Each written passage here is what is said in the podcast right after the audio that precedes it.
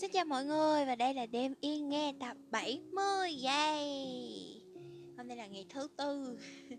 Ngày thứ tư trong ngày cách ly của mình. À, Không biết là mọi người tâm trạng như thế nào Nhưng mà Maybe là dạo gần đây thì liên tục với những tin tức có vẻ như tiêu cực cập nhật về tình hình dịch bệnh trong nước xung quanh chúng ta có thể là ngay bên cạnh nhà cái bên cạnh phường cái bên cạnh chẳng hạn thì có thể làm cho mọi người hơi stress một chút xíu nhưng mà mình cất nghe đâu đó là nếu mà những cái cái sự lo lắng muộn phiền của mình mà có những người chia sẻ và quan tâm đó, thì mình sẽ bớt buồn hơn. Cho nên là những cái buồn phiền của các bạn thì nên chia sẻ cho người bên cạnh hoặc là cho bạn bè người yêu thương của mình nha. Um, ngoài ra thì những lúc như thế này thường mọi người sẽ hay kiểu deep deep đúng không? Mọi người sẽ suy nghĩ đến những cái chuyện uh, buồn gì đó hay là những cái bất hạnh gì đó của bản thân mình. Nếu mà bây giờ mình đọc cho mọi người nghe một câu chuyện cũng về nỗi buồn thì không biết mọi người nghĩ sao. Nhưng mà mình nghĩ là uh, quyển sách này á nó sẽ làm cho các bạn cảm thấy là đâu đó trên cuộc đời có rất nhiều người giống như bạn và cũng sẽ gặp phải những cái trouble trong cuộc sống. Y như bạn vậy bất hạnh y như bạn vậy và họ cũng vượt qua được. Và mình và bạn cũng sẽ vượt qua được cho nên là mình cảm thấy đây là một quyển sách rất là hay đẹp về cả hình thức lẫn nội dung của nó đó là quyển một ý niệm về nỗi buồn của Ron Masako và Brian Soft. Quyển này thì mới vừa được dịch và phát hành tại Việt Nam thôi. Uhm, phát hành tháng 3, tháng 3 năm 2021, khoảng 2 tháng trước thôi. Và ừ, nó đã được rất nhiều người đọc trên thế giới cũng như là được um, thành viên Suga của BTS giới thiệu nữa. Là mình nghĩ là um, lúc đầu khi mà mình lướt qua cái quyển này á thì mình thấy nó hơi khó hiểu chút xíu tại vì nó viết khá là lan man rất nhiều về câu chuyện buồn mà không chỉ là một cái câu chuyện mà trong một cái cái danh mục của nó thì nó có rất là nhiều những cái chủ đề khác nhau những cái nỗi buồn khác nhau và nó gộp lại nhưng mà khi mà mình đọc kỹ thì mình cảm thấy là à sự sắp xếp đó nó có một cái thứ tự và và dường như là cái văn phong làm cho mình cảm thấy rất là thoải mái khi mà mình đọc. Mình không có cảm giác giống như là có những quyển sách khi mà bạn buồn, bạn đọc vào, bạn có thể trầm cảm và đi tự tử luôn vì những cái quyển nó nội dung nó quá tiêu cực nhưng mà cái quyển này, mặc dù viết về nỗi buồn nhưng lại rất là đẹp và rất là tích cực. Hy vọng là mọi người sẽ thích. Bây giờ thì bắt đầu nha. Câu chuyện hôm nay sẽ nằm ở chương thứ hai của quyển này, Thành thật giải quyết, và nó có tên là công việc. Mình nghĩ là mọi người sẽ đồng cảm với quyển sách này và câu chuyện này khá là nhiều đó. Mới đầu thôi. Đau buồn là một sự khởi đầu. Mặc dù đây là một cụm từ mà ai cũng từng đọc trong những cuốn sách sao hát tươi vui, giúp cho nỗi buồn đỡ ngổn ngang hơn, nhưng chúng ta vẫn sẽ bắt đầu chương sách này với chúng vì câu ấy thực sự rất đúng đau buồn chính là một sự khởi đầu nhưng đó không phải là sự khởi đầu trong hân hoan Hôm nay là một ngày mới, theo đúng nghĩa của nó.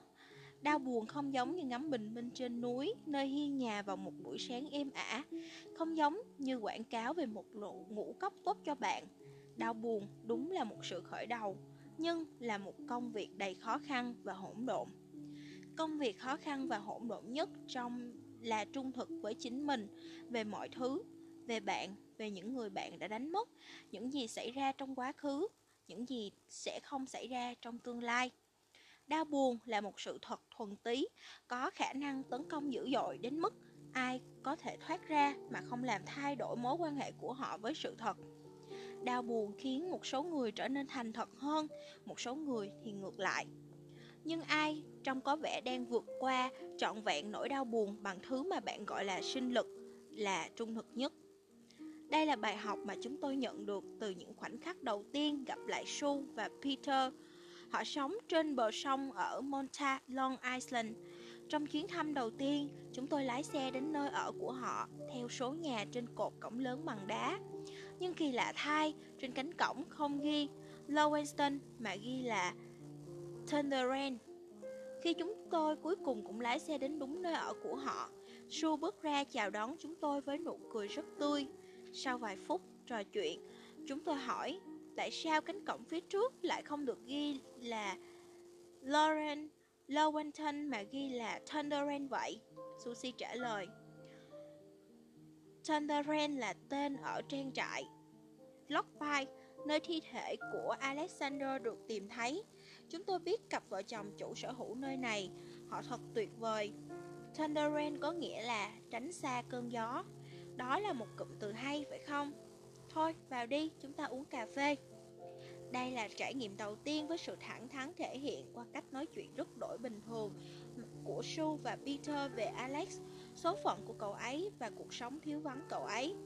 Nhưng chúng tôi nhanh chóng nhận ra rằng sự thẳng thắn về những gì đã xảy ra với con trai họ còn đi kèm một nét riêng khác mà bất kỳ ai dành thời gian với nhà Lowenstein đều có thể thấy.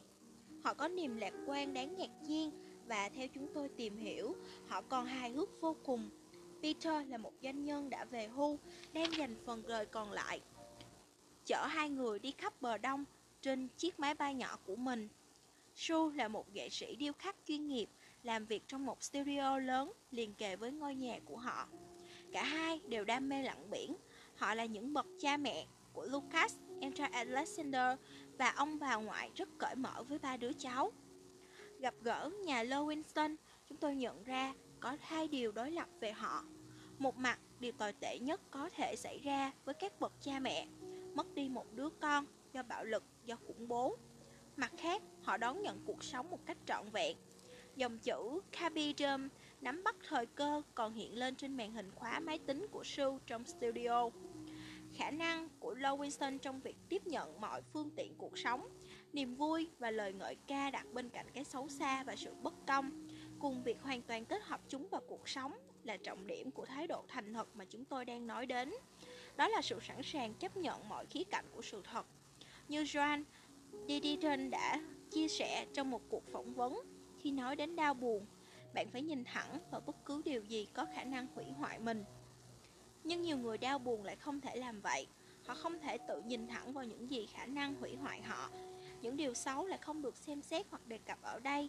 Mặc dù bạn có thể chọn cách này, nhưng việc gì đến liên quan đến những điều tốt đẹp cũng có thể xảy ra với bạn nữa.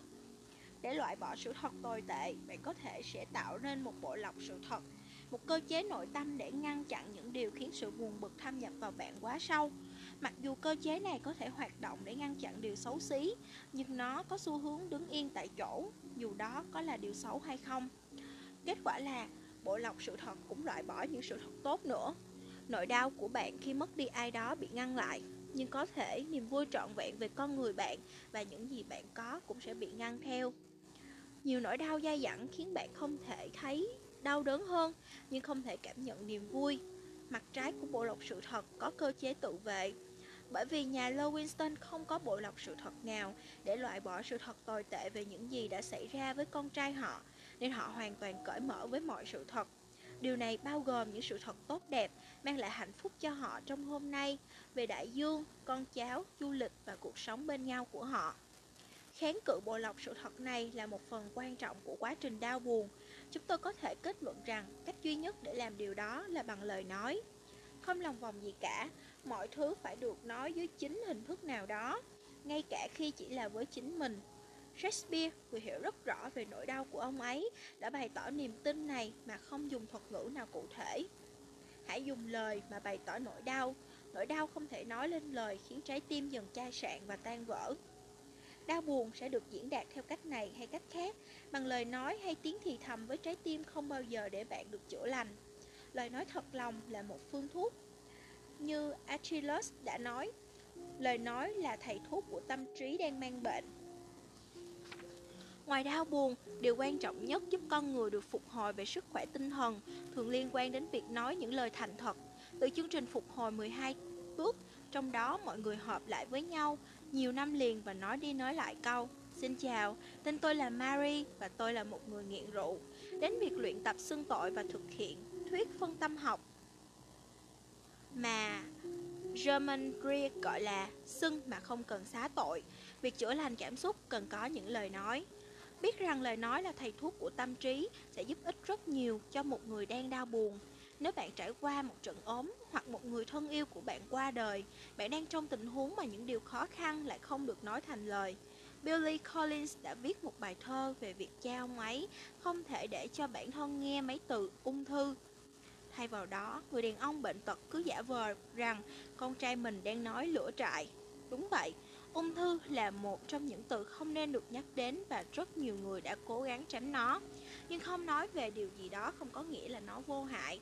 Và bạn không thể khiến một người thân yêu sống lại bằng cách sử dụng từ lửa trại Để nói về cách họ đã ra đi. Điều đó thể, có thể được giữ nguyên là mối quan hệ của bạn với sự thật. Nhưng có thể chỉ xảy ra khi bạn nói lên những gì chân thực nhất nhiều người đau buồn vượt qua được điều này nhờ vào các nhóm hỗ trợ hoặc bác sĩ tâm lý. Giá trị của bác sĩ tâm lý nằm ở chỗ bạn trả tiền cho họ để họ nghe bạn nói ra cảm xúc của mình nên bạn sẽ không cảm thấy mình là gánh nặng. Bạn cũng trả tiền để bảo mật thông tin, một điều không kém phần quan trọng nếu bạn không thích một cuộc trò chuyện sâu sắc biến thành chuyện phím trên bữa tối của một ai đó. Giá trị của các nhóm hỗ trợ là họ rất có tổ chức Cuộc nói chuyện cá nhân đột ngột và ngại ngùng được bảo vệ bởi những giờ hội họp và cách thức hoạt động thân thiện của họ. Những cuộc thảo luận được mở ra, mọi người thay phiên nhau, những phút lặng thinh của cuộc trò chuyện đều được giải quyết. Tất cả đều có thể tạo nên chỗ dựa để hỗ trợ bạn nếu bạn không giỏi giao tiếp cho lắm. Nhưng dù hai cách thức này có thể hữu ích đến đâu thì nhiều người vẫn cảm thấy sợ sệt chúng. Một người cho rằng bất kỳ phương pháp tâm lý học nào cũng có điểm trừ. Họ đánh đồng nó với sự điên rồ hơn là đau buồn. Hỏi, sao bạn không đi gặp ai đó? Chẳng khác gì hỏi, sao bạn không vừa đi bộ vừa mặc áo trói tay? Đối với một người, điều này cũng đúng như nói về nhóm hỗ trợ. Việc khóc trên vai một người lạ có thể sẽ khiến bạn hoảng loạn. Điều thú vị là đôi khi người hoảng loạn nhất trong nhóm hỗ trợ sau này lại học được nhiều điều nhất từ nó. Nếu cả hai cách thức này đều không làm bạn thấy hào hứng ổn thôi, điều đó không có nghĩa là bạn không thể thành thật chỉ vì bạn không thích chia sẻ cảm xúc với người khác. Thành thật không có nghĩa là bạn phải thú nhận công khai những cảm xúc thầm kín. Thành thật không có nghĩa là bạn lập một blog mang tên bóc tách củ hành nỗi buồn của tôi. Thành thật chỉ đơn giản là cam kết trung thực, đặc biệt là trung thực với chính mình. Nếu bạn không muốn chia sẻ với ai khác, hãy biến nỗi buồn của mình thành lời và tự nói với mình. Nhiều người đã nhận ra việc viết lách cũng rất có ích. David Grossman, người đã viết rất nhiều về cậu con trai Uri của ông bị giết trong một cuộc xung đột Israel-Lebanon năm 2006, từng viết sử dụng từ ngữ đúng đắn và chính xác tựa như một phương thuốc chữa bệnh. Lại xem từ ngữ như một ý tưởng điều trị và là một công cụ thanh lọc không khí. Một số người nhận thấy việc ghi lại cảm xúc của họ trên giấy trắng mực đen có sức mạnh to lớn, giúp nó trở nên chân thật. Hãy thử đi, chọn một cuốn sổ tay hoặc bật máy tính và bắt đầu gõ lại. Bạn không cần phải cho bất kỳ ai xem bài viết của mình, thậm chí không giữ nó cũng được. Chúng tôi từng trò chuyện về một thi thuật khá hiệu quả. Đó là đến một quán cà phê, tốt nhất là một địa điểm mà bạn chưa bao giờ lui tới thường xuyên. Ngồi tại đó, viết những dòng chân thật thật đau đớn nhất. Khi viết xong, hãy xé chúng và ném vào thùng rác. Chỉ thế thôi, bạn đã làm được những gì cần thiết, bạn đã biến cảm xúc thành lời. Đây là những gì Joan Dijon và CJ Lewis đã làm. Đúng vậy, cả hai đều là những nhà văn thành công trước khi viết sách về nỗi đau, nhưng không ai từng có ý định viết về chủ đề này. Ban đầu họ ngồi viết như một cách để phân loại những dòng cảm xúc và suy nghĩ mình đã trải qua. Diane mở máy tính lên một tuần sau khi chồng mình qua đời và viết ra bốn câu vô cảm. Mãi cho đến khi đang viết cái mà bà ấy gọi là ghi chú, bà mới nhận ra mình bắt đầu viết theo cấu trúc của một quyển sách. Bà nói với các nhà xuất bản là bà đã né tránh chủ đề cá nhân thuần túy như thế nào. Sau đó, bà cũng thừa nhận những trang viết của bà chưa bao giờ nguyên thủy và chân thật một cách sâu sắc đến vậy. Điều tương tự cũng xảy ra với C.J. Lewis, một giáo sư tại Oxford. Giống như hầu hết các giáo sư, ông có nhiều cuốn sổ tay trắng, trơn, rải rác khắp quanh nhà.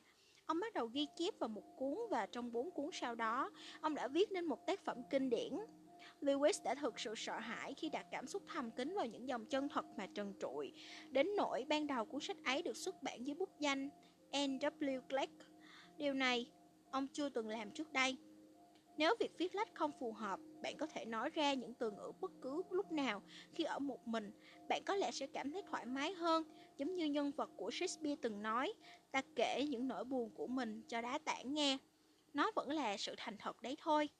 Vì vậy, Hãy cứ nói đi, nói điều gì đó không có ai khác xung quanh, nói nhiều điều đó ở khoảng sân trống sau nhà hoặc ở sau bức rèm trong phòng tắm, hét lên một mình trên xe hoặc khi tản bộ trong rừng. Đó chính là công việc của sự đau buồn. Cái quyển sách này thì uh, câu chuyện này đang nói về uh, việc uh, chân thật với cảm xúc đau buồn của mình và có thể ghi lại nó bằng uh, từ ngữ hoặc chia sẻ nó cho người khác để nỗi buồn của mình bớt đi. Thật ra thì chiều nay tuyền cũng có vô tình đọc được một cái khóa rất là hay ở trên trang bay cô bé cục xúc. Thì cái khóa đó nó có nghĩa là buổi tối khi mà mình thức dậy vào buổi tối mình đã bắt gặp một con gián sau đó mình kể những câu chuyện buồn cho của mình cho con gián nghe. Rồi sau đó mình đập chết con gián vì nó đã biết quá nhiều.